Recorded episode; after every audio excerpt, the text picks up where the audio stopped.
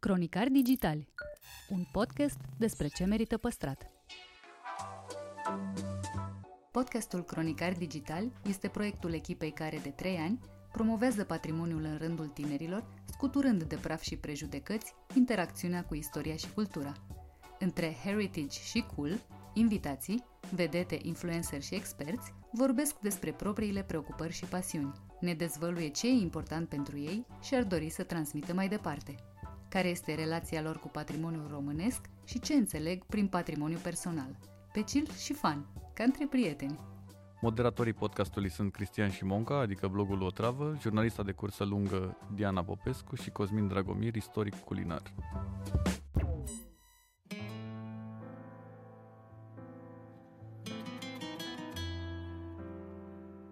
Solistul trupei Carla's Dreams – ne oferă o lecție aproape brutală de sinceritate.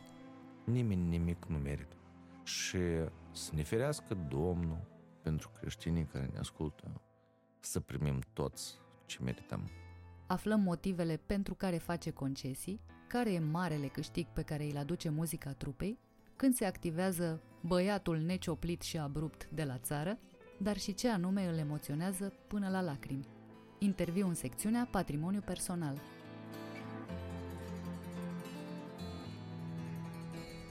Salutare tuturor! Lângă mine se află astăzi un personaj. Sergiu, solistul de la Carla's Dreams. Bun venit la Cronicar Digital, domnule! Bine v-am găsit! Mă gândesc că interviul de azi va fi cel mai probabil pe sistem uh, groază și mister. Adică misterul e la tine, ca de obicei, iar uh, la mine o să fie groaza de a nu primi răspunsuri la întrebări, pentru că, ce să vezi, tu o să vrei să păstrezi misterul intact. Așa e? Da. Bun. Uh, nu știu ce a fost în capul meu când am solicitat interviul ăsta, dar uh, ideea era să obțin totuși niște informații despre tine, niște lucruri pe care nu neapărat că nu le-ai mai spus, uh, dar pe care poate că ar fi bine să le afle și cei care ne ascultă. Provocare. Copilăria înseamnă în general uh, entuziasm și lipsă de griji și... Da, sigur. Nu știu, bucurii la tot pasul Spunem ce te entuziasmează pe tine acum, la maturitate. o să pară foarte ciudat, dar mă entuziasmează lipsa de reguli, cumva, și de un parcurs absolut nereglementat și neregulat a omenirii și civilizației. Ești un tip care nu agrează regulile pentru că e tentat să le încalce sau pentru că îi se par uh, stupide sau pentru că are senzația că lucrurile ar trebui să stea altfel sau ar fi mai bine dacă ar sta altfel? Nu, eu nu sunt activist și n-am fost activist niciodată, decât eu am fost un pic uh, uh justițiar, zicem așa, în uh, adolescență și în mica maturitate, dar uh, uh, mi-a trecut.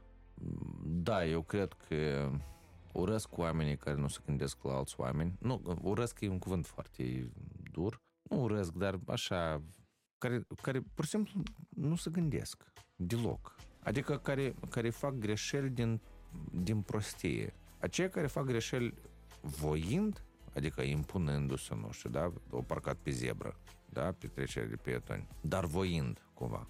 Nume pentru ei este, dar nu e de, nu e de, nu e de discuția noastră, dar toți știu. G. Dar în afară de ăștia sunt oameni care fac același lucru, dar nu din răutate, dar pur și simplu din inconștiență, așa. Hm.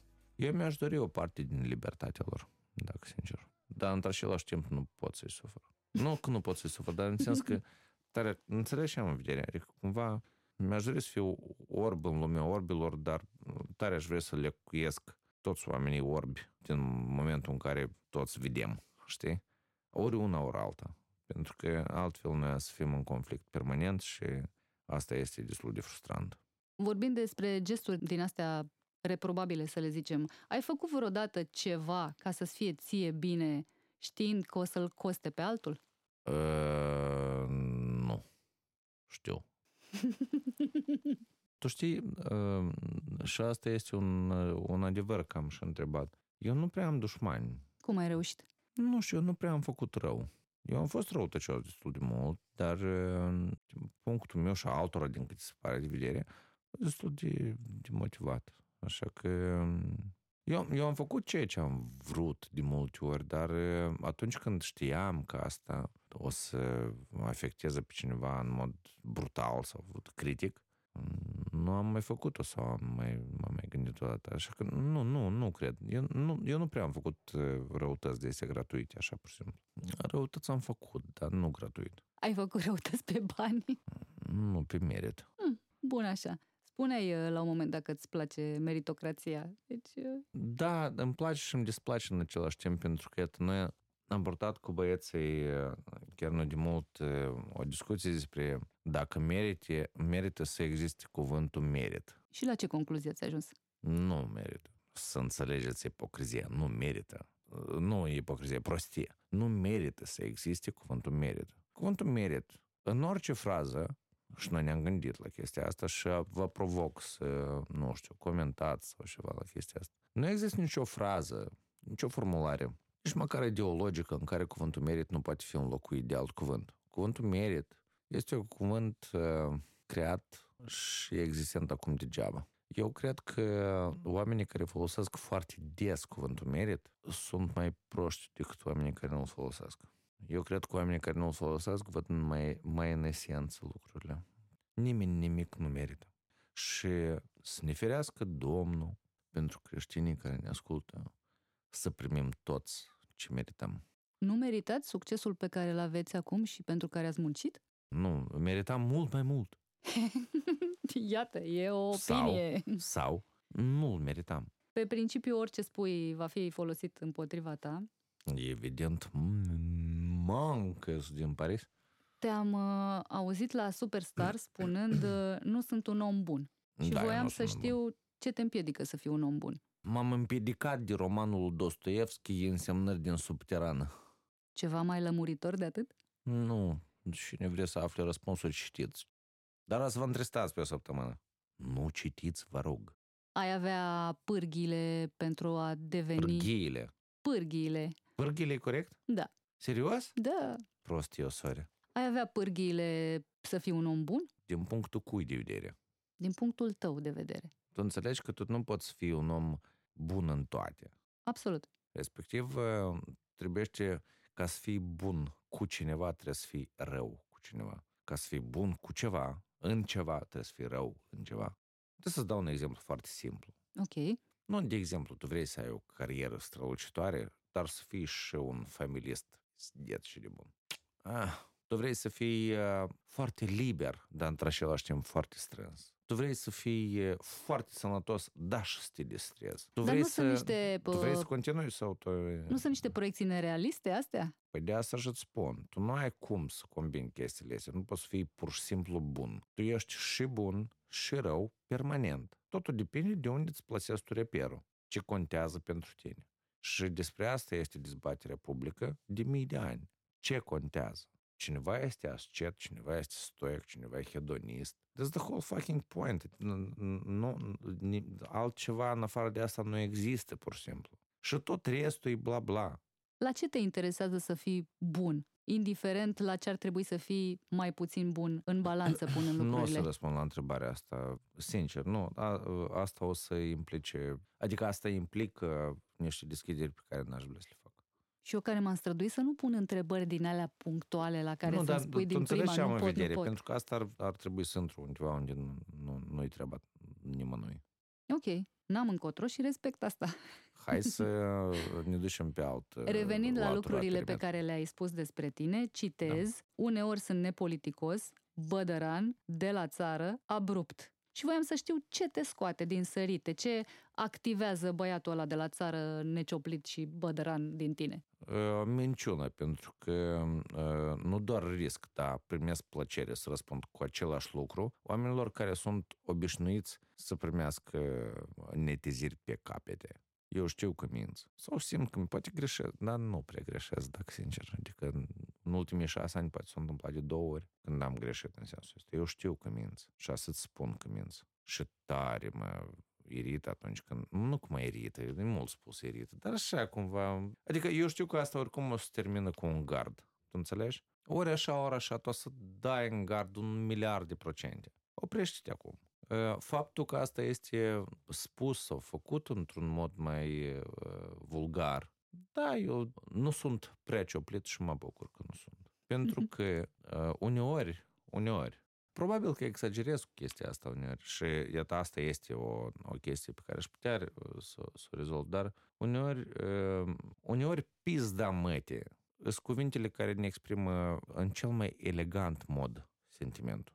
Da, există situații în care ți impui să fii politicos și elegant și rezonabil? Da, dar sunt circumstanțiale, asta nu înseamnă neapărat că sunt sincer. Cum sunt și cu tine acum. Apreciez. Ai mai spus că faci mai multe concesii decât ți-ar plăcea. Da. Ce te concesii determină sau să concesiuni? le faci?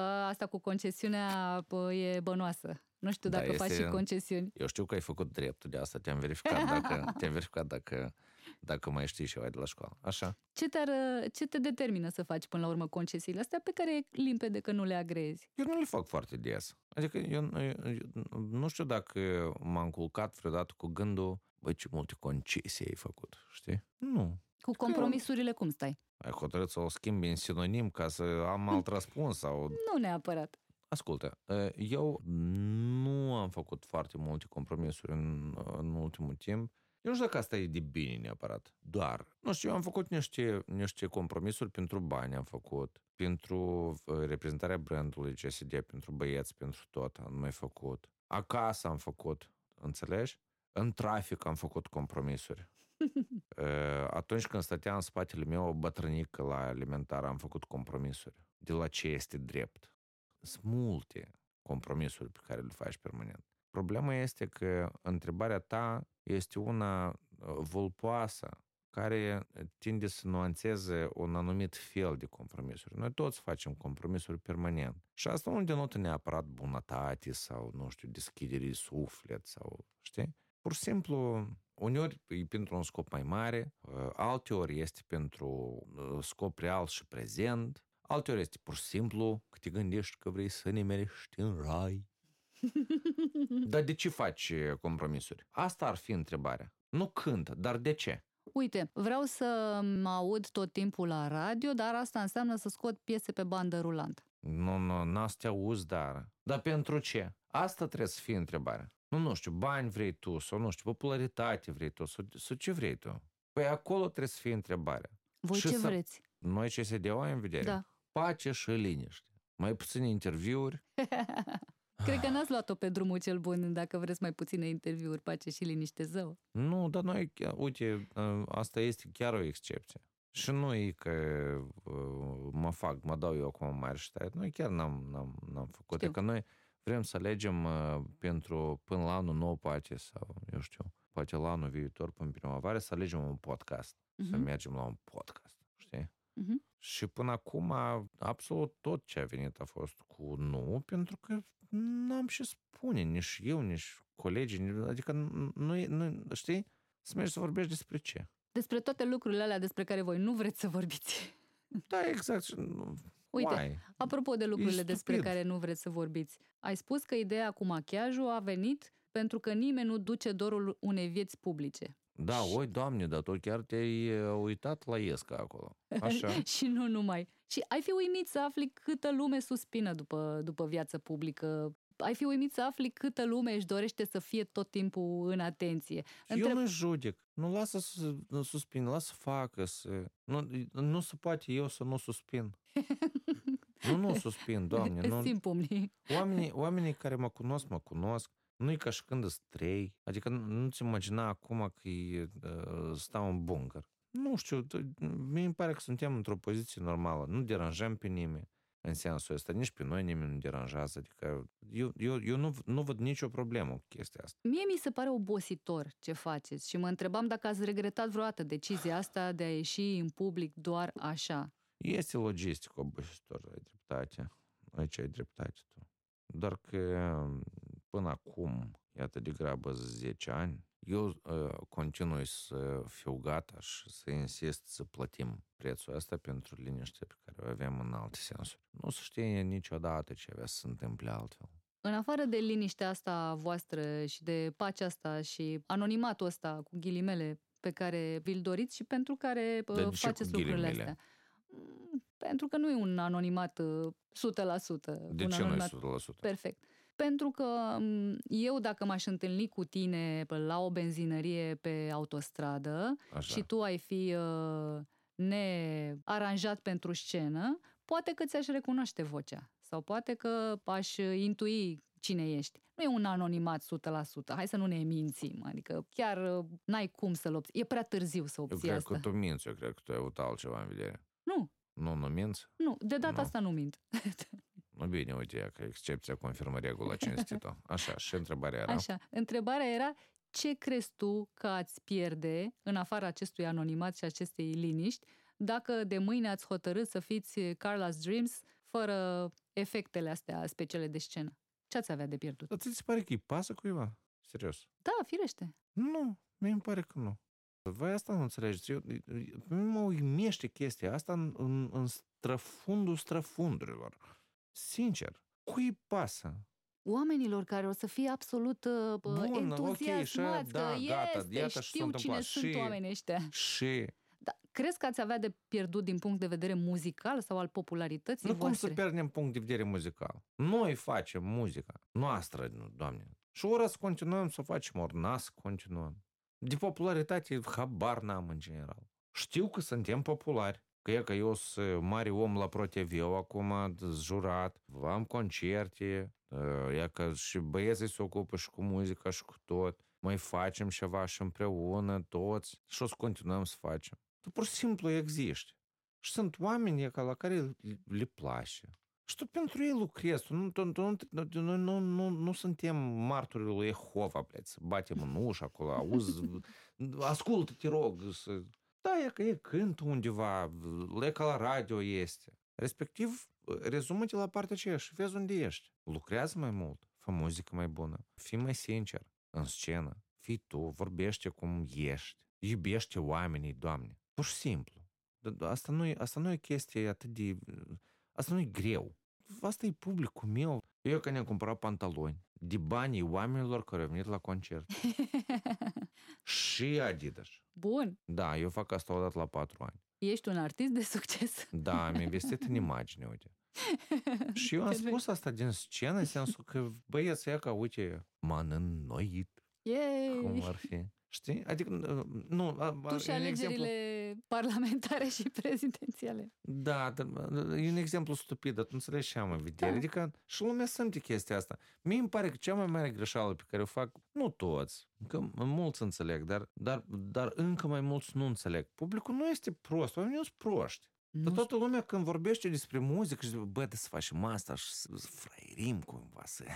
Păi, Nu, asta e rahat. cred că mai Serios. degrabă funcționează nefraieritul, mai Păi degrabă de ce funcționează spun? Pentru onestitatea. că lumea, lumea, lumea simte chestia asta. Nimeni singular nu este mai deștept decât toți, oricare ar fi nivel. Așa că uh, unica uh, virgulă cale ar fi să, bă, fii tu, fii mai bun, dezvoltă-te. Asta e tot. Nu există niciun secret aici, nu există niciun... E că tu vorbești de mască și mai ești saturat, vine să te bat.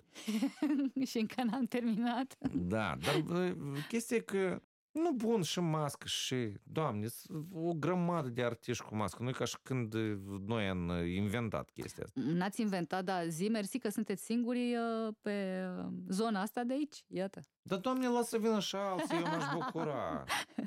Dar Uite. lasă fie toți mascați. Toți ima- Ia uite, imaginează pentru un moment. nu, serios. Și asta o să te pun un pic pe gânduri, cred că. Imaginează că toți sunt mascați. Într-același fel. Pentru un moment. Nu-ți pare că o să fie un pic mai importantă muzica? O, da. Nu-ți pare că unii o să dispară? Păi nu văd de ce n-ar dispărea și nemascați. Nu, pentru că suntem oameni și pentru că și aceea contează. Uite, vorbea din aur despre a fi tu însuți, despre a fi sincer. Ce-ți permiți să faci la adăpostul măștii și n-ai fi făcut dacă nu o aveai? Ești mai onest cu omul din fața ta? Ești mai direct? Dacă n-ai fi fost pictat pe față, ai fi reacționat altfel? Nu, eu sunt mult mai cu minte când sunt mascat. Când sunt mascat, eu totuși reprezint un proiect și nu sunt numai eu. Și eu nu pot să-mi permit multe lucruri pe care mi le-aș dori. A, am scăpări uneori, dar uh, încerc și depun eforturi să, să reprezint proiectul și ceea în ce noi toți credem. Faci vreodată ceva de ochii lumii? În sens de proiect sau eu personal? Și și. Eu personal nu. Mă rog, acum, de fapt, cred că da. Nu știu. nu știu, nu m-am gândit la asta. Acum, dacă mă... Adică să impresionez, ai în și asta? Să impresionezi sau să fii conform așteptărilor sau să nu dezamăgești măcar. Da, nu, în, în ambele cazuri da. În sens de proiect, clar că da. Pentru că lumea are anumite așteptări și eu vreau să corespund lor sau să fiu chiar mai bun decât atât. Și asta este regula și a mea și a băieților, adică nu, nu e, asta nu e, nu e o chestie personală. Da, și în sens propriu, tot cred că da. Eu, pe mine nu m-au dus cu corul.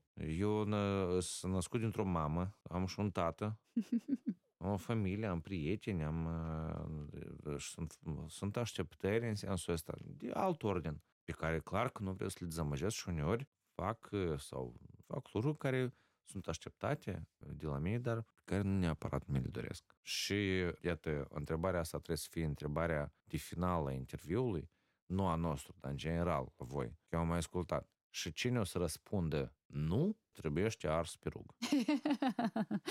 Noi nu uh, încurajăm pentru violența. Acela, pentru că acela... Nu, mă rog, indirect. Glumesc, firește. Uh, dar asta ar însemna că ești un om perfect. Auzi, eu, eu ia că acum îs eu sunt feciorul perfect, prietenul perfect, iubitul perfect, cântărețul perfect, artistul perfect. Nu, tu, tu ai nebunit? nu, evident că te mulezi și pe situație și pe tot. Clar că trebuie să o ții pe ta, dar nu cu orice preț. Mă gândeam că dacă piesele voastre ar fi fost scrise la beție, v-ați fi numit Carla's Drinks. Da, ele toate au fost scrise la beție. Mă rog, glumesc că nu au fost toate scrise la beție, dar uh, câteva dintre ele, vai, sigur că da. Plus la asta, nicio piesă nu a fost uh, scrisă toată într-o zi. Uh, sunt excepții, dar de regulă sunt porniri, idei și cea mai mare problemă în a scrie ceva, nu în general, concret în sensul la CSD, este conceptul. Trebuie să ai o idee despre piesă. Da, au fost cel, eu știu sigur câteva, care au fost scrise, da, la BC. Adică concepte făcute așa, în, în, într-o alură afumată, știi? Te-am văzut la Superstar uh, cu lacrimi curgându-ți pe obraz. Aș fi zis, te-am văzut nu cu... Nu curs nimic acolo, nu s-a văzut nimic cu curs. Nimic nu a curs acolo. Mm, să zicem că n-au fost. Bine, în, în niciun caz n-aș putea să spun că te-am văzut cu lacrimi în ochi, că nu, asta mă este... Mă scărpinau ochiul. Este exclus. Voiam să te întreb ce te impresionează până la lacrimi? Mm, două lucruri. Unu, este standard atunci când auzi istorii de la prieteni, la știri la 5 la pro, uneori, nu vă uitați, vă rog. În general, bled, eu așa nu-l aștept chestia asta. Da, a doilea, pe mine tare mă impresionează curajul. Dar curajul nefundamentat. Adică nu omul care s-a antrenat 5 ani și iese în ring, dar omul neantrenat care iese în ring și este curajos. Mine asta mă impresionează până la, până la lacrimi. Un curaj și o putere internă care ea, ea, ea se simte tu nu poți să o minți nici cum, tu n-ai cum să, asta nu, asta nu este prefăcubil, tu n-ai cum să o faci. Dar asta, tu vezi asta în om. Dacă ai cel mai mic nivel de perspicacitate, tu o simți, pur și simplu. Când un om este puternic, deși în locul lui 99% ar fi slab și el luptă cu viața, înțelegi? E că asta pe mine mă, mă, mă emoționează foarte mult. Eu acum vorbesc despre asta și m-am emoționat, dacă sincer. Nimic mi s-a mizat ochii acum. Asta e, asta e, asta mi îmi dă speranță în viitor. Mari, știi? Hai să pun o întrebare mai optimistă, te rog. Bine, pun o întrebare optimistă. Uh, cel mai optimist vei fi când o să afli că e ultima întrebare. Te rog, doamne. e o întrebare optimistă pornind de la niște premize nu tocmai optimiste, de la versurile voastre care nu sunt tocmai optimiste de la oamenii care vă cunosc bine și care spun că muzica voastră vine din drame personale, nu o să întreb despre asta pentru că evident nu o să primesc niciun răspuns. Corect. Voiam să te întreb până la urmă, în ciuda tuturor lucrurilor ăstora, de unde ți iei bucățelele alea mici de fericire de care ai nevoie în fiecare zi? Din nicăieri. Sunt nefericit. Pare greu de crezut. Rog, eu mă mint în multe privințe și reușesc să o fac, dar... Ascultă, Diana, noi, uh, e ca iarăși o întrebare, așa parcă ce ce ce, dar e o întrebare foarte complexă asta. De unde ți iei fericirea? Încerc să o construiesc, Diana. Pe de Eu pur și simplu o alerg. Și fericirea e un cuvânt Nu știu, nu știu ce să spun. Eu nu știu ce m-ar face fericit la anul. Eu nu știu ce o să vreau. Asta nu înseamnă că nu-ți imagina acum că în Africa șase ani într-același timp sau în America din Nord. Înțelegi ce am de Adică da, există un parcurs cumva, adică există o, sunt niște chestii pe care eu mi le doresc și știu, știu că am nevoie de ele, dar ele nu sunt fericire, sunt mai mult legate de siguranță, stabilitate, chestiile care m-au frustrat sau mă frustrează sau care contează pentru mine. Dar de fericire, Doamne, habar n-am. Azi cresc mai mare, azi mai înțeleg niște lucruri, voi mai citi câte ceva și când asta ne întâlnim data viitoare, eu o să răspund la întrebarea asta. Dar acum, eu nu știu cum să răspund la întrebarea cu fericire. M-am simțit fericit, da, de câteva ori în viață, dar asta a fost absolut neregulat și foarte circumstanțial. Înțelegi? Nu poți să-ți planifici fericirea. Ia că eu o să fac ta-ta-ta-ta-ta-ta-ta și acolo, când ajung, medalia olimpică, fericire și fericire pe unicorn, zburăm pe nori și suntem, ne înțelegi? Nu, asta este imposibil, absolut. Deși noi avem foarte mulți oameni care, dacă ne uităm la dânsi sau îi vedem și cunoaștem toți mulți dintre ei, care, care nu ne pare că dacă am avea viața lor, noi am fi happy as fuck. Da, așa li se pare multora în legătură nope. cu tine. Nu, băieți. Eu vă asigur că... De fapt, nu, eu sunt o excepție. Dacă, da, dacă ați fi în locul meu, ați fi foarte fericiți, credeți-mă. Mulțumesc, omule. Asta a fost tot. Da, gata? Da. Eu de am pornit.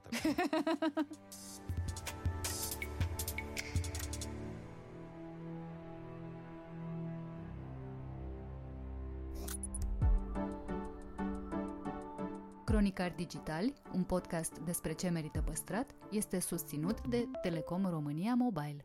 Partenerul nostru crede în importanța fiecărei povești și în puterea tehnologiei de a ne reconecta la emoție.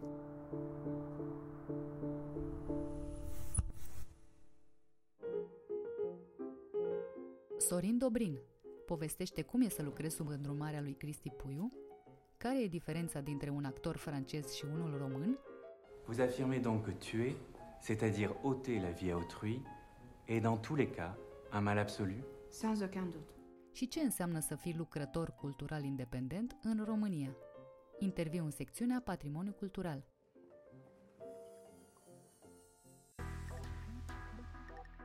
Cel mai așteptat film al uh, regizorului Cristi Puiu. Poate fi văzut uh, începând cu 1 octombrie în cinematografele din România. Uh, este vorba despre Malkrog, primul film în limba franceză al cineastului român, un film de epocă, o adaptare după povestire despre Anticrist, un film filmat în 2018 la un conac de lângă Sighișoara, iar acțiunea este la începutul anilor 1900 pe proprietatea unui individ înstărit, senator și proprietar de terenuri, dar uh, mult mai multe despre filmul lui Cristi Puiu o să ne vorbească Sorin Dobrin, Sorin Dobrin care mi este și prieten și cu care împart uh, mai multe pasiuni, printre care sneaker și, uh, și pe care mă bucur să l-am invitat la episodul de, de astăzi. Salut Sorin Dobrin și bine te-am regăsit! Salut și bine te-am regăsit și eu în formatul acesta. Mi-am dat seama că ești vizionar. Oh, după ce? Scrie, scrie pe fruntea mea? Băi, am citit un interviu cu tine și ai zis la un moment dat, nu știu, interviu cred că era făcut de Ana Ularu sau ceva. Ah, da. Și ai zis la un moment dat că vrei să lucrezi cu Cristi Puiu și după aia... și pe urmă chiar am lucrat. Și după aia chiar ai lucrat. Cum e să lucrezi cu Cristi Puiu? Ah, mama, am intrat direct în subiectul ăsta. Uh, băi, Cristi Puiu e dincolo de faptul că e o persoană foarte cultă și foarte inteligentă și controversată așa în declarații, este la lucru mai dificil decât pare. E foarte... Mm, băi, vrea să smulgă tot.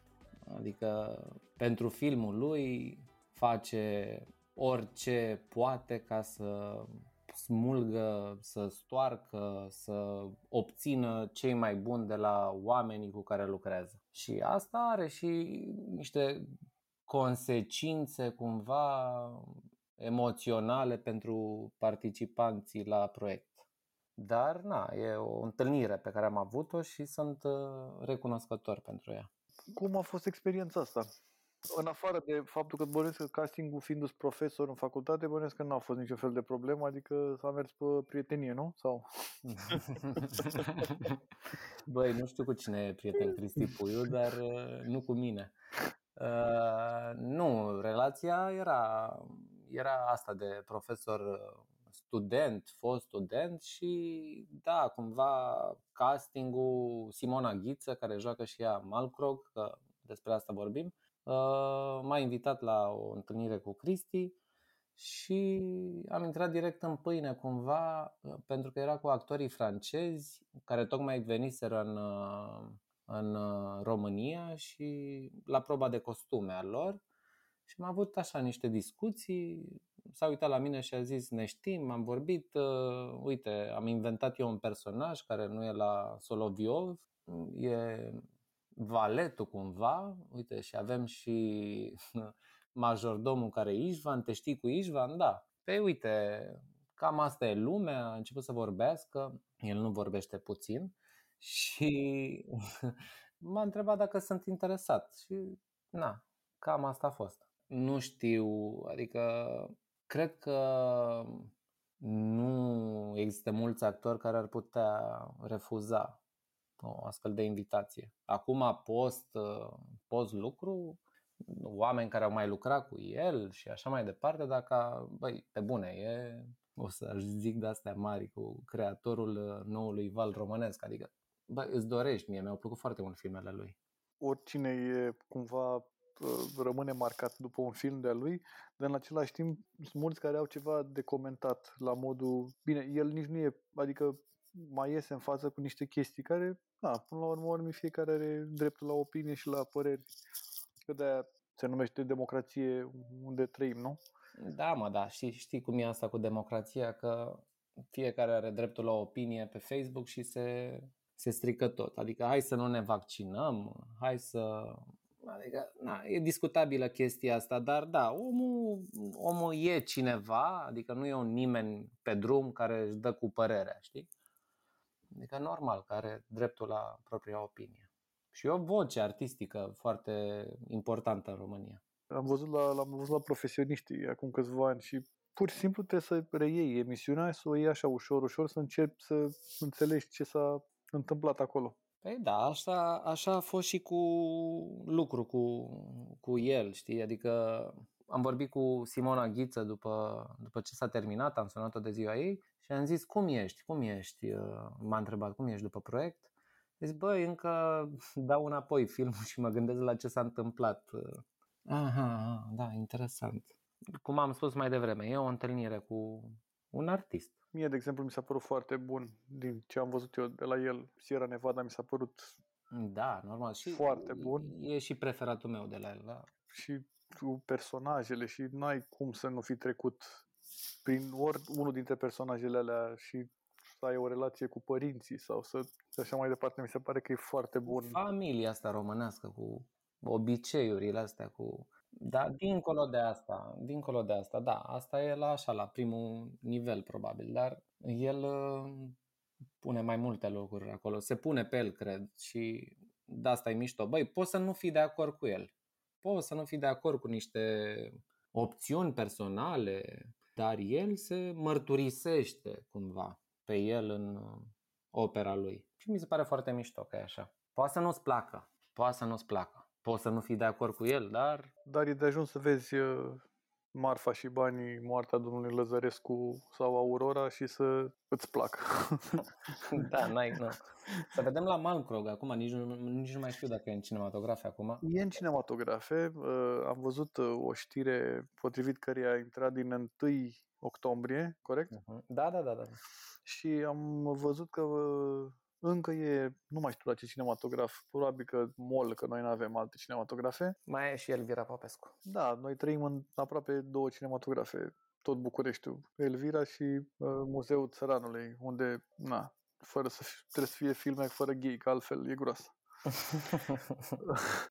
Zi-mi un pic cum a fost cu actorii, vorbeai de actori francezi, cum a fost uh, mixul ăsta, cum a fost să lucrezi cu ei? Ei au fost uh, trei actori uh, francezi, trei, patru, patru. Băi, au fost foarte, a fost foarte greu pentru ei, adică Cristi le-a dat uh, scenariul, a schimbat uh, personajele între cei doi actori bărbați, rolurile practic și i-a dat puțin peste cap că trebuie, au trebuit să învețe foarte mult text într-un tip foarte scurt și na, ei erau destul de pe treabă acolo și în rest erau foarte simpatici. Na, eu aveam curiozități de astea. Ce, ce nu merge în Franța? Ce minister nu merge în Franța? Ce probleme aveți voi în Franța? Uh, și ziceau la vremea aia, acum trei ani, băi, noi avem probleme pe educație.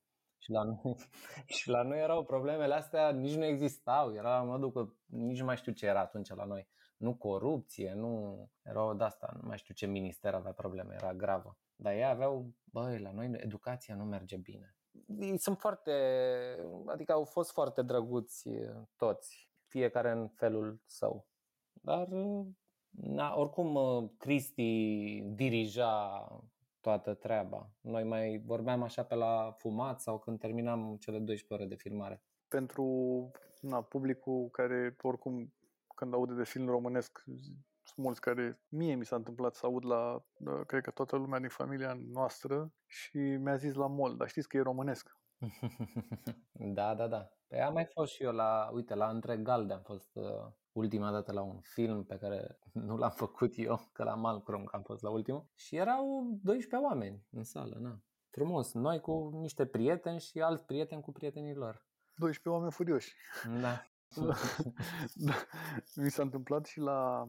Am, era un film cu Papadopoulos și cu Vasluianu, nu mai știu cum se numește, cred că acasă la tata, cred că, uh-huh, cred. Uh-huh. Da, da, da. Și eram eu cu nevastă mea în sală la o săptămână după premieră. Eu am văzut uh, de mult, uh, mai de mult Anticristul la Mol la Vitan uh-huh. și când a început ăla, când a luat foarfeca și a început să taie, să nu știu ce, a plecat lumea în sală, că nu mai n-am da, mai... Da, normal. Ce Bine, ăia șase oameni care au fost... Uh, la Vontrier, la Molvitan. La Vontrier, la Molvitan. Adică, voiam să te întreb, cum, uh, care sunt motivele pentru care ăștia care mai merg la cinematograf să meargă să vadă filmul care durează 3 ore și 21 de minute. Motivul? Da? Motive. Păi, motive. În afară de tine. uh, și de Ișvan, și de Cristi Puiu, și de Soloviov. Bă, e simplu, e în felul următor. Există Netflix, există HBO Go, există Amazon Prime, există tot felul de lucruri, există Pro TV, există acasă, există, nu știu, Antena 1, există lucrurile astea și pe urmă mai există și filme de artă, mai există și cărți, uh, mai există mai există o conversație cu un om, dacă vrei și tu puțin, uite, există o carte de asta de dezvoltare personală pe care am citit-o de curând, The Reason to Why Not Give a Fuck, sau nu știu exact cum se numește, și pe urmă mai există și Dostoevski, știi? Adică dacă, uite că anul ăsta au ieșit foarte multe filme românești, că vorbim de filme românești, ca niciodată, pentru că, na, nu au fost cinematografele deschise, s-au filmat și nu au apucat să iasă anul trecut și există o paletă foarte largă așa de genuri de film și de autori care au ieșit. Și uite, filmul ăsta e atipic și pentru filme românești, pentru că pune în discuții niște lucruri uh, și niște valori și îți arată o lume uitată, la care noi acum cu pandemia, cu criza politică, nu ne mai gândim și de fapt lucrurile s-au tot discutat, știi? Adică ce face Soloviov acolo în carte e să discute despre politică, Dumnezeu și alte lucruri. Da, mi se pare că am uitat cumva să vorbim despre, uite, Dumnezeu, hai să nu ne ferim de cuvânt, știi? Și ce înseamnă Dumnezeu și ce înseamnă umanitatea, ce înseamnă lumea politică. E foarte interesant dacă vrei să faci acest exercițiu, să asculți niște oameni vorbind idei, poți să te duci, să, să te duci la cinema decât să-l auzi pe Cristoiu cu CTP și cu nu mai știu cine. Revenind la faptul că ești vizionar, Așa. în uh, interviul respectiv uh, ai spus și că l-ai menționat și pe Woody Allen, da. Nolan, uh, uh-huh. Tarantino. Uh-huh. Kubrick, na, nu știu, cred că... Băi, Kubrick e mai tare decât toți. Acum, după ani, îmi dau seama că Kubrick e mai tare decât toți. Acum, pentru mine, na. Peste 5 ani, probabil, o să fie altcineva, și... dar din ăștia patru, el mi se pare cel mai tare. Da, cu siguranță și mie mi se pare cel mai tare, doar că voiam să te întreb dacă, conform uh, spuselor tale, după ce ai lucrat cu Pui, acum urmează Woody Allen sau Nolan, nu? Sau No, direct, uh, direct, uh, Cohen? nu știu. Hai, care e cel mai Tarantino. tare, da. Tarantino, direct, că ăla a zis că face puține filme și vreau să o lovesc bine. Asta Woody Allen face an de an, n-are niciun rost, știi, mă uită lumea. Săptămâna trecută la, la podcastul ăsta vorbeam despre... Am, vorbit, am făcut uh, un episod cu Anca Dumitra Uh-huh. și vorbeam despre forma lucrurilor. Și mi-am adus aminte că ai jucat într-un, uh, într-una dintre... Da, da, Că au fost mai multe.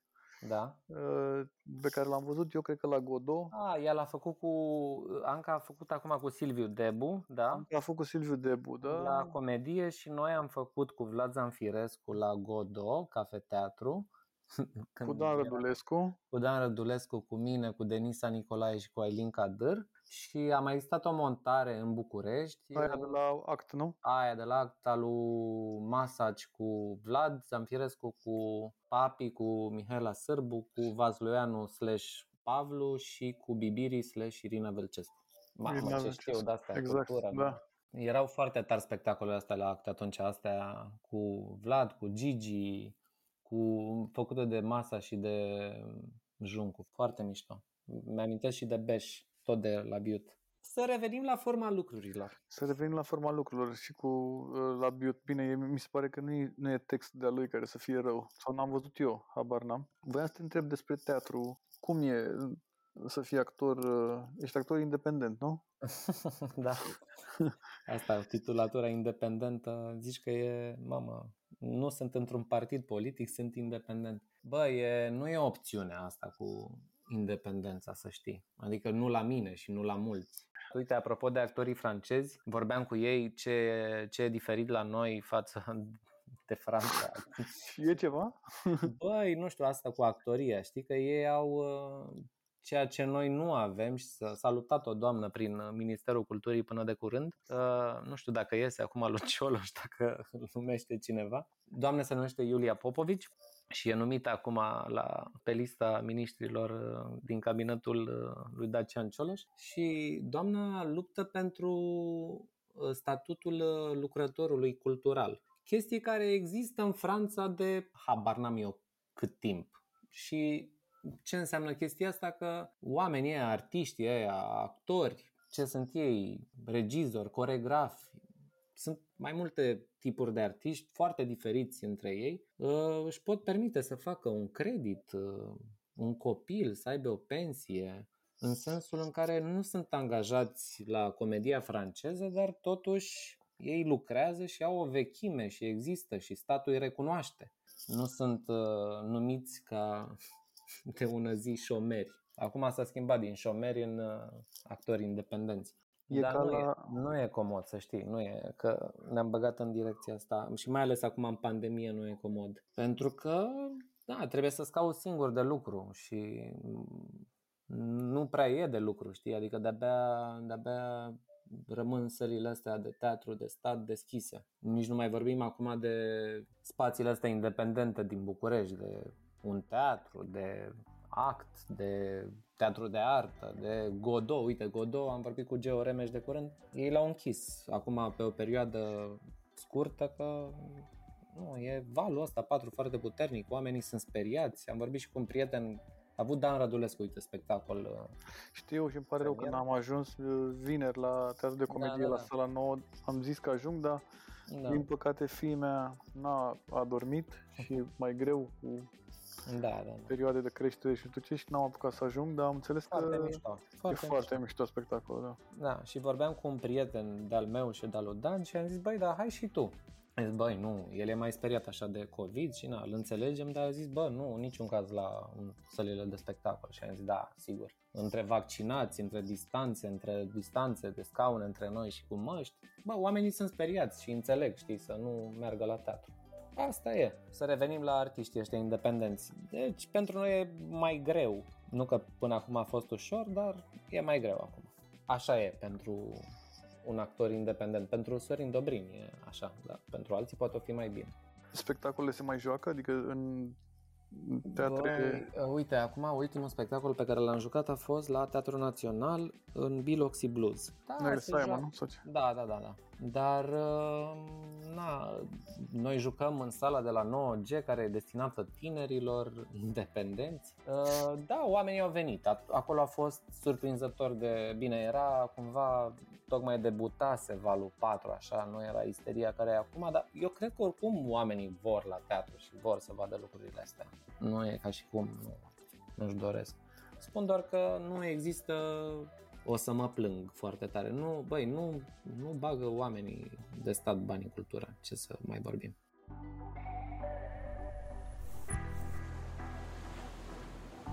Cronicar Digital, un podcast despre ce merită păstrat.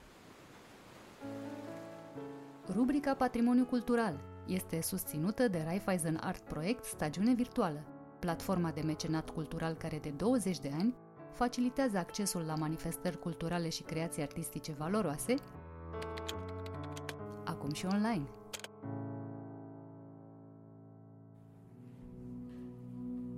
Paula Gopian ne dezvăluie principalele caracteristici ale bucătăriei armenești, orice grătar, o să vezi la un armean că face grătar, după ce a- s-a făcut carnea, imediat pune ceapă tocată deasupra, peste carne. Se mănâncă cu ceapă crudă. Și care este influența acesteia asupra gastronomiei românești și, în special, a sarmalelor. Interviu în cadrul rubricii Mâncarea e cultură. De-a lungul a 100 de ani de experiență și inovații, s-au preocupat să transforme gastronomia în artă și planeta într-un loc mai verde. Rubrica Mâncarea e cultură este susținută de Electrolux, designed in Sweden.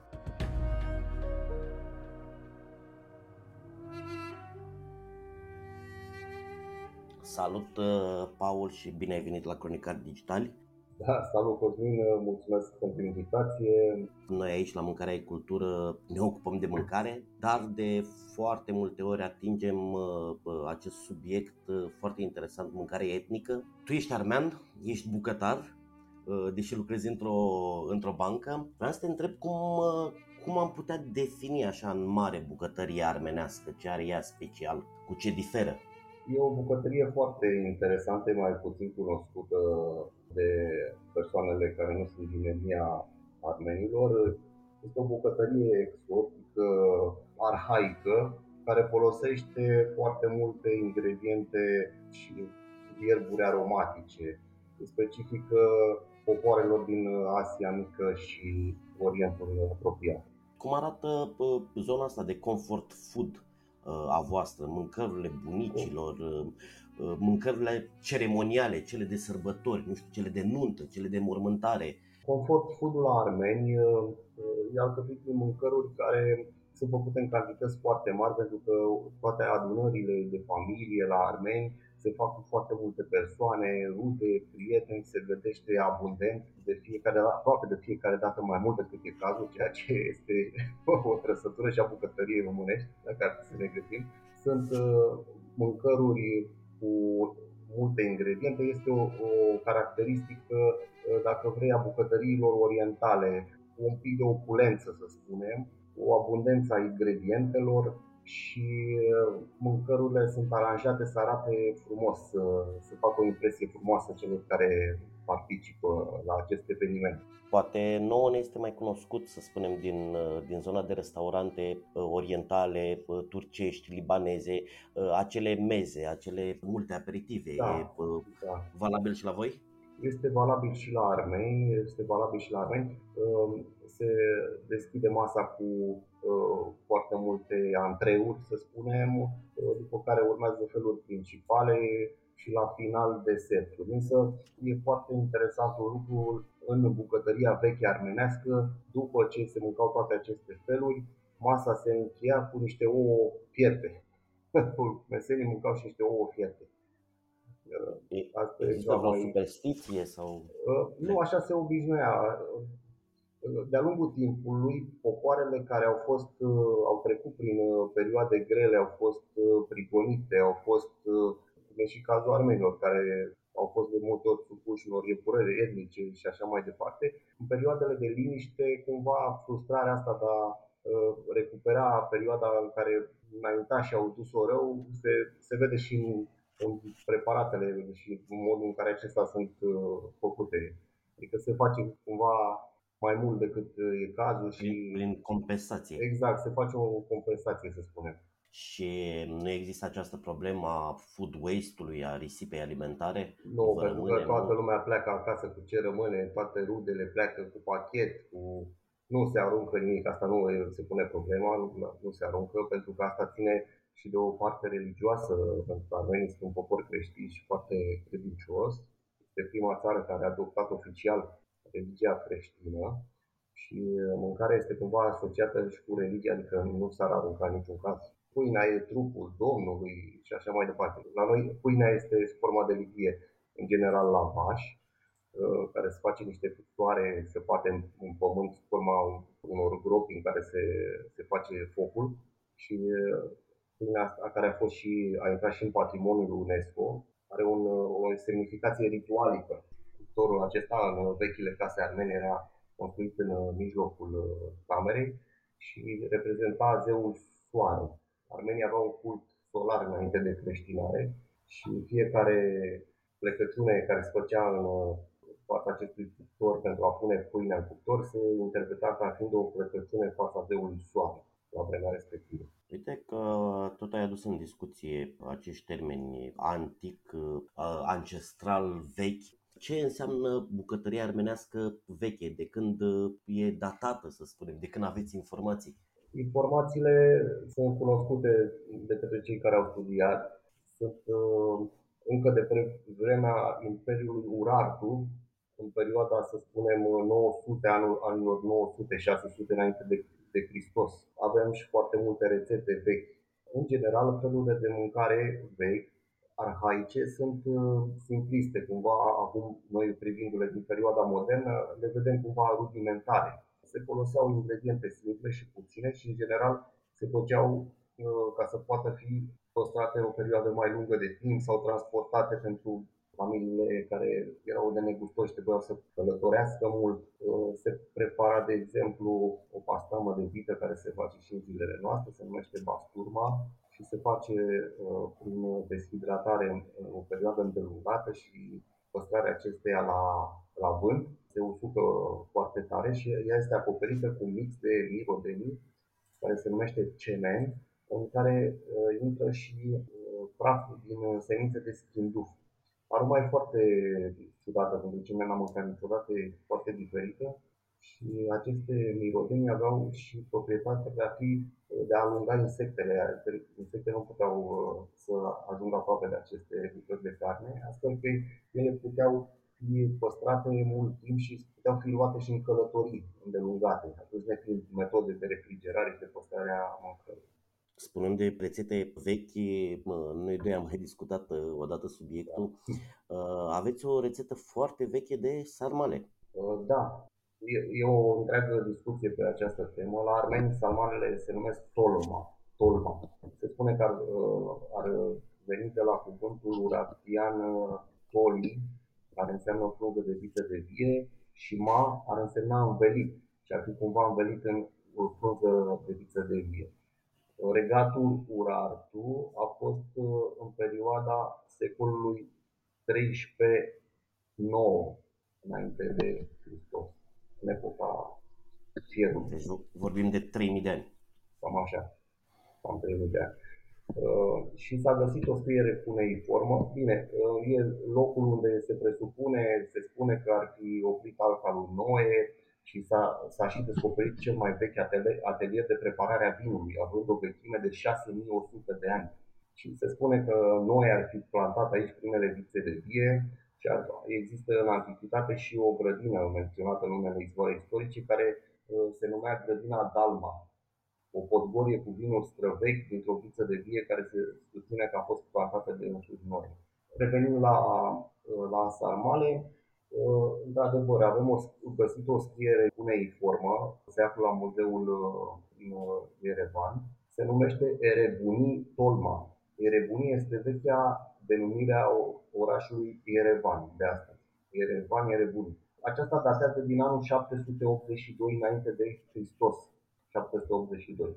Ca ingrediente se prepara din carne de pui, ciuperci, o brânză care se numește la noi tail banir și are, uh, este sub forma unor uh, fire împletite ca o frânghie și nuci. Deci carne de pui, ciuperci, brânză, nuci. Această rețetă s-a păstrat de atunci în această scriere până în formă. Probabil că era uh, un fel ritual de mâncare. Toate acestea învelite în, uh, în frunze de viță. În frunze de viță de vie. Însă avem o multitudine de alte rețete de samale învelite în tot felul de frunze mai puțin uh, cunoscute, adică la care nu te-ai gândit la prima vedere. Frunze verzi de fasole, în regiunea Arțah, de exemplu. Frunze de zmeură, frunze de gutui, de sfeclă, uh, flori de dovleac, uh, până și frunze de urzică sau salată verde uneori. Și totuși, uite, știi cum e, ține un pic de politică, să spunem, dar Azerbaijanul a fost cel care a registrat la UNESCO, că tot vorbeam de UNESCO, ceremonialul de making and sharing dolma, e un întreg ceremonial. E, e vorba de faptul că Azerbaijanul are mai multe resurse financiare și în general, popoarele care au făcut anumite epurări etnice pe teritoriile lor au încercat să-și însușească din cultura popoarelor pe care le-au asuprit sau le-au, cărora le-au ocupat în teritoriu. Asta se întâmplă și cu Azerbaijanul. Din păcate, asta e realitatea. Este o parte a propagandei pe care această țară o duce împotriva armei. Din păcate, asta e realitatea. Vreau să te întreb dacă ai putea sau cum ai de ai defini uh, influența voastră, influența armenească asupra bucătăriei românești? Asta e o întrebare uh, delicată pentru că nu am date clare despre acest lucru. Dacă ar fi să speculez așa intuitiv, poate ar fi să mă refer la uh, zona Moldovei, pentru faptul că este recunoscută și în zilele noastre pentru cele mai bune sarmale. Mă gândesc că poate comunitățile de armeni care s-au stabilit în trecut în zona Moldovei și să nu uităm că uh, așezarea Botoșani a fost creată, făcută de armeni și multe alte locații. Mă gândesc că s-ar putea ca aceasta să fie influența armenilor. Nu am însă date și nu, nu pot spune cu certitudine. Sunt însă mici aspecte legate de comunitățile care trăiesc în zonele respective. Sunt niște feluri de mâncare ritualice care se prepară la anumite uh, sărbători la bisericile armenești cumva și oamenii din zonă sau cei care vin la aceste pelerinaje le cunosc uh, ca fiind specifice. Uh, nu știu dacă au și influențat uh, bucătăria zonală. Mă refer acum, de exemplu, la ciorba de urechiușe, agan ceambur, care este un, un fel de mâncare ritual care se prepară de sărbătoarea Sfântei Marii la mănăstirea Zamca, la mănăstirile armenești în general. Un, un fel de mâncare ritualică este în, în principiu un, o, o ciorbă de vită foarte concentrată, dar are un dressing foarte ciudat, foarte special, care se numește hurut. Este un uh, dressing făcut din uh, iaurt, care a fost lăsat foarte mult la fermentat și aproape s-a stricat și este fiert cu o mulțime de ierburi aromatice verzi, se transformă într-o pastă cu care se trece această ciorbă. E un gust foarte interesant, diferit de total pentru cine n-a, n-a gustat, e un gust diferit. Mă gândesc că poate asta ar putea fi considerat. Altfel, foarte clar, nu am uh, alte informații. Ai menționat urechiușe și aș vrea totuși urechiușe, să detaliezi. Urechiușele, da, nu sunt urechiușe, așa, sunt niște mici porționași din focă umpluți cu o carne uh, de vită condimentată și se închid sub forma unor urechiușe, arată ca niște mici urechiușe. E o, și o activitate ritualică pentru că se fac cantități foarte mari, pentru că vin foarte mulți pelerici și femeile și fetele din comunitate participă cu zile înainte la, acest, la uh, prepararea acestor urechiușe care ulterior se congelează pentru ziua respectivă și toată lumea contribuie la facerea acestui uh, ritual. În general, femeile, sigur, bărbații nu, nu participă. Personal, dacă e să ne întoarcem la sarmale, și eu cred că în Moldova și probabil și în Ardeal, e o teorie a mea, încă nu e, nu e susținută în total de uh, argumente. Au venit prin nord, din Caucaz. Din Caucaz și Crimea. Din, din, Da, din, din, din această zonă, odată cu migrațiile, uh, avem termeni mult mai, uh, mult mai vechi, avem termeni arhaici pentru sarmale care vin din slavă, sarma fiind totuși un neologism, chiar dacă are 300 de ani, Da. fiind un neologism lingvistic, totuși singurul popor a cărei etimologie, să spunem, pleacă din zona voastră, Tolma, Dolma, Da. e Suedia cu Caldomar, Da. care iarăși are o poveste uh, interesantă cu sarmalele, uh, le-au luat uh, oarecum dintr-un exil al legelui din actuala Basarabie, care e mai aproape de voi decât de tot. Da, da, foarte interesant. Nu știam asta. Um, Poate fi, poate fi, trebuie cercetat. La tine, la tine în familie câtă mâncare armenească faceți, câtă mâncare românească, cum le combinați, cum vă împăcați cu ele? Vreau să mai spun ceva, că am uit- am uitat despre salmane. Avem un, încă un fel de salmane foarte interesant care se numește pastut tolma. Este un fel de mâncare vegetarian și se, pro- uh, se pregătește în perioada posturilor. Are și o semnificație ritualică pentru că se face din șapte feluri de boabe. Năut, fasole, linte, bulgur, mazăre, orez și porumb și simpozi- își simbolizează numărul perfecțiunii divine. Iar uh, se, uh, se, pentru mâncăriți se folosesc foi de varză murate, ceea ce la armeni este mai rar. La noi se folosește în general frunză de, de varză, dar verde, crudă, oporită, cum se face și la Cea, români. cea dulce. Exact, dulce, oporită în apă cu sare. În general se folosesc frunze de viță de vie mai mult decât de varză, dar când se folosesc de varză, varză murată foarte rar. Deși e apreciată pentru calitățile, ei, se spune că are foarte multe proprietăți terapeutice și așa mai departe. La acest fel se folosește varză murată și e un soi de mâncare ritualică, foarte bun, foarte apreciat, face foarte greu. Au Și, timp aceea, de da, separați, nu? și, și, acest, da, da, și acestea au uh, durată de fier diferită și trebuie fierte separat, nu trebuie să se facă să, fie, să fiarbă prea mult. Și acest uh, fel de mâncare este unul la care participă foarte multe persoane pentru că fiecare face ceva și e cumva făcut preparat la sărbători.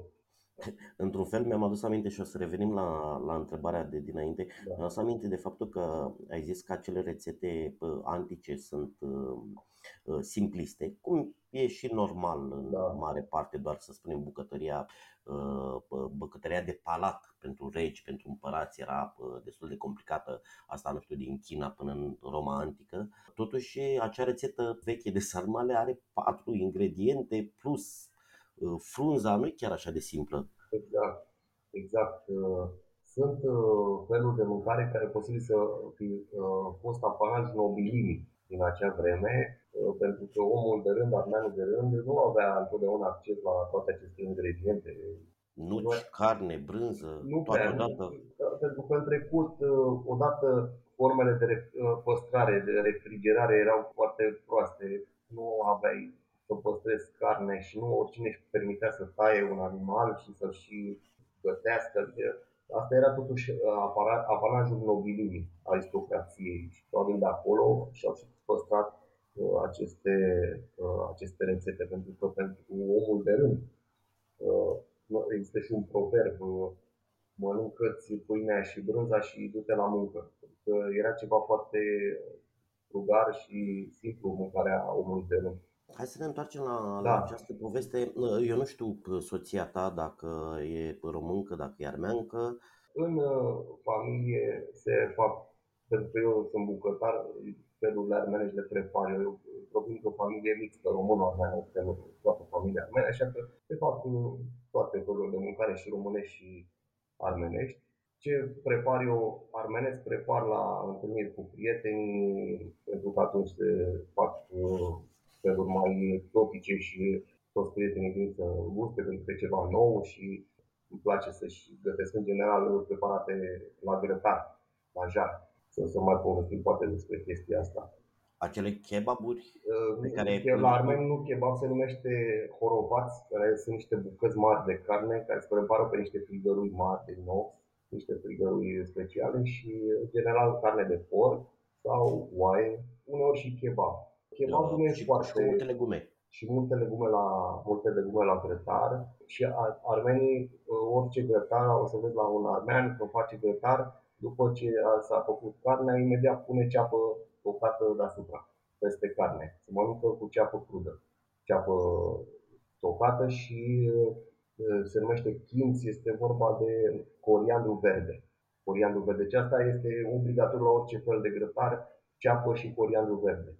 Mie personal nu-mi place, mi se pare prea puternic, uh, aroma uh, prea puternică și acoperă aroma cărnii, dar e bun și uh, oamenii în general așa mănâncă. Dacă ți-ar veni acum un grup de, de armeni acasă, sunt foarte curios ce le-ai da de mâncare reprezentativ românesc reprezentativ românesc. Cred că aș face o turtă de mălai cu dovleac, așa cum făcea bunica mea româncă la țară, la cuptor, un fel de mămăligă, dar e desert, un fel de mămăligă amestecată cu dovleac copt care se pune la cuptor. Și este un fel de desert arhaic, așa, dar gustul e surprinzător de bun. Cred că asta da. E și îndulcită cu zahăr, și, Da, și îndulcită, bineînțeles, să pună și puțin zahăr și asta așa la prima strigare. Există o moștenire, există o tradiție în ceea ce vă privește, sunt aceste încă mai rezistă, să spunem, aceste cofetării armenești cu cafea, cu bragă, cu dulciuri specifice. De unde, de unde până unde această tradiție? În România sau unde trebuie? În România, în România. Da. Din păcate, în momentul de față nu mai sunt. Eu am și făcut o lucrare foarte amplă care s-a concretizat într-un site negustorie.ro, așa se numește site-ul, negustorie.ro și uh, este o lucrare care cuprinde toți negustorii și meseria și armeni din perioada antebelică până în, în anii 50, când au venit comuniști și au naționalizat toate uh, proprietățile private. Și aici am cuprins tot ce a însemnat uh, negustori și uh, cafegii și așa mai departe, cu reclame vechi, cu prăvălile lor, cu poze, cu povești și așa mai departe. Mare parte din ei erau supraviețuitori în urma genocidului armenilor care s-a făcut în Imperiul Otoman în anii 1915-1920, perioada cea mai recentă, dar au fost și altele în, în trecut.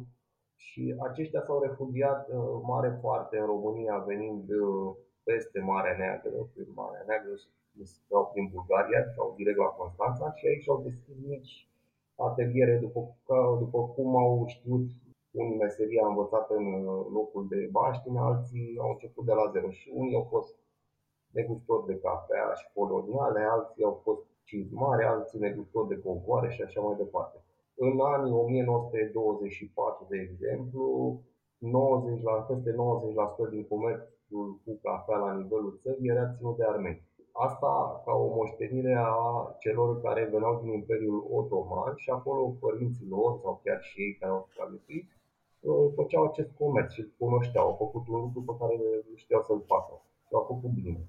Erau zeci și zeci de magazine de cafea, unde cumpărai tot felul de cafele coloniale și așa mai departe, însă foarte puțin am, cred că două sau trei mențiuni de cafenele. Deși erau cafenele, armenii nu aveau cafenele uh, ca și restaurant, cum se numea terasă sau așa ceva. Aveau doar magazin de coloniale și delicatese sau și cafea.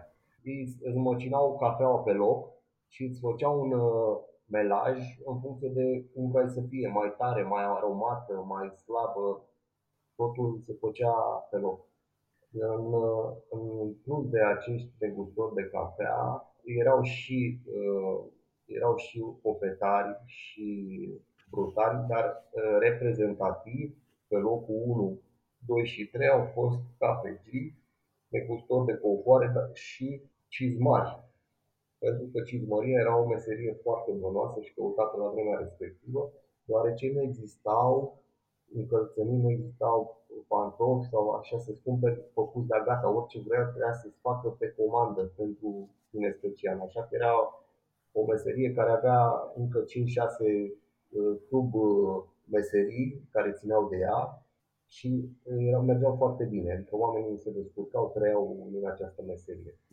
Se, se Inclusiv mergea și bunicul mult pe meu a jos. fost uh, cizmat. Uh, Se mergea și mult pe jos, uh, era mai greu cu taxiurile. Așa este, da. Și, uh, na, se duc, se duc și opincile. Se duc, așa este. Erau firme și foarte mari, să știi că am vorbit cu uh, urmașul unui mare, să nu zic cizmar, era, avea o firmă în zona uh, Obor, care făcea o fabrică, o mică fabricuță care făcea încălțăminte și ajunsese să vândă până în Italia. Noi avem aici o rubrică This is excellent. Doamnelor și domnilor, Madlena Săptămânii. What is this? Schwarzwälder Kirschtort. amintiri gustoase, uh, dacă ar fi să alegi o rețetă din copilărie, alta față de acel desert pe care mi l-ai zis, care ar fi acea uh, rețetă, nu știu, care ți-a rămas ție fixat așa în creier? Uh, Rețeta este, sigur că da, grătarul armenesc pe care îl făceam uh, împreună cu tatăl meu și cu familia și berii mei și rudele noastre uh, sâmbăta la noi acasă și în fiecare uh, sâmbătă aproape eh, toată familia se aduna, era o mică petrecere așa de familie. Noi topăiam pe lângă foc și uh, îmi amintesc uh, tot felul de uh, metode de marinare a cărnii, cu cimbru, cu vin, cu tot felul de încercări și uh, grătarul ăsta, frigărurile astea tipul oriental mi-au rămas în amintire și de acolo și eu am preluat, probabil ăsta a și fost uh, scânteia care pe mine m-a determinat să studiez bucătăria și să fiu bucătarul care sunt astăzi. Uh, Ce fel de carne, ce fel de legume? În general porc, dar uh, și oaie, deși acum uh, oaia are, se bucură de oarecare popularitate și lumea a început să mănânce și oaie. În trecut, uh, în copilăria mea, nu oricine suporta mirosul. Deci noi, ca fiind orientali, iubeam mirosul, era extraordinar, dar uh, nu foarte multă lume a grea atunci. Podcastul Cronicar Digital este susținut de Raiffeisen Bank, Telecom România Mobile și Electrolux. Partenerii proiectului sunt convinși că, prin educație și cultură, putem deveni cea mai bună versiunea noastră.